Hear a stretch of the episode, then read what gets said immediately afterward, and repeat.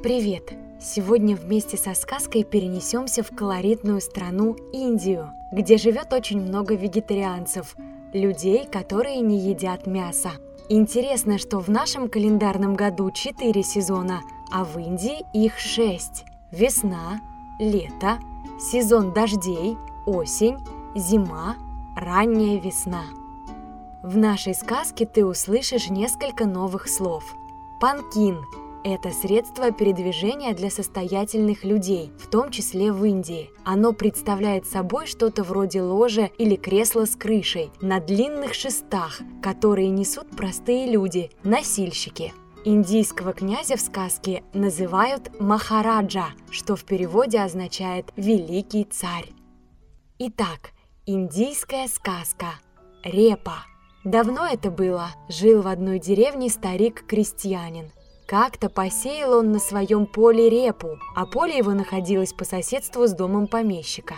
Однажды вечером помещик выпустил на поле крестьянина стадо овец и свиней. Овцы поели нежные листки репы, а свиньи разрыли землю и обгрызли корни. Бог знает, каким чудом уцелел на поле один единственный росток. Бедный крестьянин принялся заботливо ухаживать за ним. Каждый день он щедро поливал его водой, раз в неделю удобрял землю. Пришла зима, ударили морозы, но крестьянину и в голову не приходило пойти выкопать репу. Наконец, когда наступила весна, он выкопал ее. Репа выросла на диво большая. Она была такая огромная, что за нее, как за стол, свободно могло усесться 10 человек. Случилось, что через деревню проезжал судья той округи со своей свитой. Паланкин, в котором он возлежал, несли восемь человек. Когда судья увидел репу, лежащую на дворе у крестьянина, на лице его отобразилось величайшее изумление – «Поразительно!» – воскликнул он, не отрывая глаз от огромной репы. «Удивительно!» – хором подхватила свита. «Поистине это какое-то чудо!» – присоединился к ним и подоспевший помещик. «Ты должен послать это чудо нашему Махарадже», – обратился судья к старому крестьянину. «Ваша милость считает, что мне следует отдать репу?» – недовольно возразил тот. «А что я буду есть?» Как эдакая деревенщина собирается съесть эту чудесную огромную репу? Не смей помышлять об этом. Поспеши поднести репу Махарадже, а не то я сделаю это вместо тебя. И судья написал Махарадже послание. Государь мой, благодаря вашему милосердию, под тенью закона и справедливости, в вашем государстве уродилась репа невиданных размеров. Ни один из ваших подданных не достоин того, чтобы обладать этим чудом а посему велите человеку, вырастившему репу, преподнести ее вашей милости». Прочтя послание судьи, Махараджа был весьма польщен, хотя и не совсем хорошо понимал, что он будет делать с такой огромной репой. Но подарок он все же принял. Судья был повышен в должности, а старого крестьянина одарили драгоценностями. Слуги Махараджи забрали у него репу и удалились во дворец а старик-крестьянин с горечью глядел на драгоценности, лежавшие на его ладони. Съесть их он не мог и продать также, ведь это был подарок Махараджи. А помещик был погружен в размышления иного рода. «Какой счастливец этот старик!» – думал он.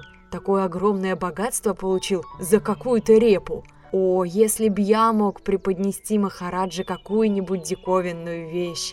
Ни днем, ни ночью не знал он покоя от своих тяжелых дум. Он так сокрушался, что даже заболел и чуть не умер. Но вдруг его озарила счастливая мысль. Он отправился к судье, который стал еще более важным и знаменитым человеком в их округе. Дал ему денег и попросил написать от своего имени послание Махараджа. Когда Махараджа прочел это новое послание, он вспомнил о репе и подумал, что напрасно принял такой подарок. Какая от репы польза? Только место лишнее занимает.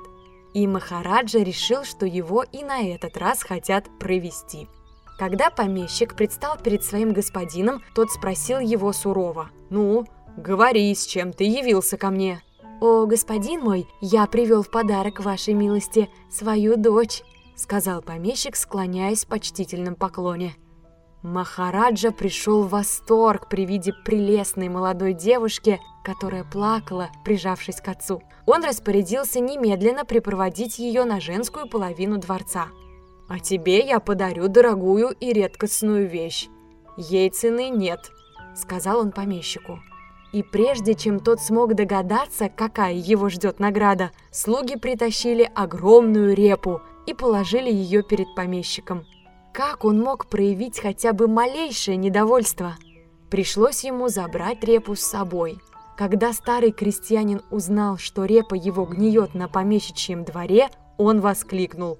«О, как глупы все эти махараджи и помещики! Не знают даже, на что годится репа!» И он принялся еще усерднее трудиться на своем поле.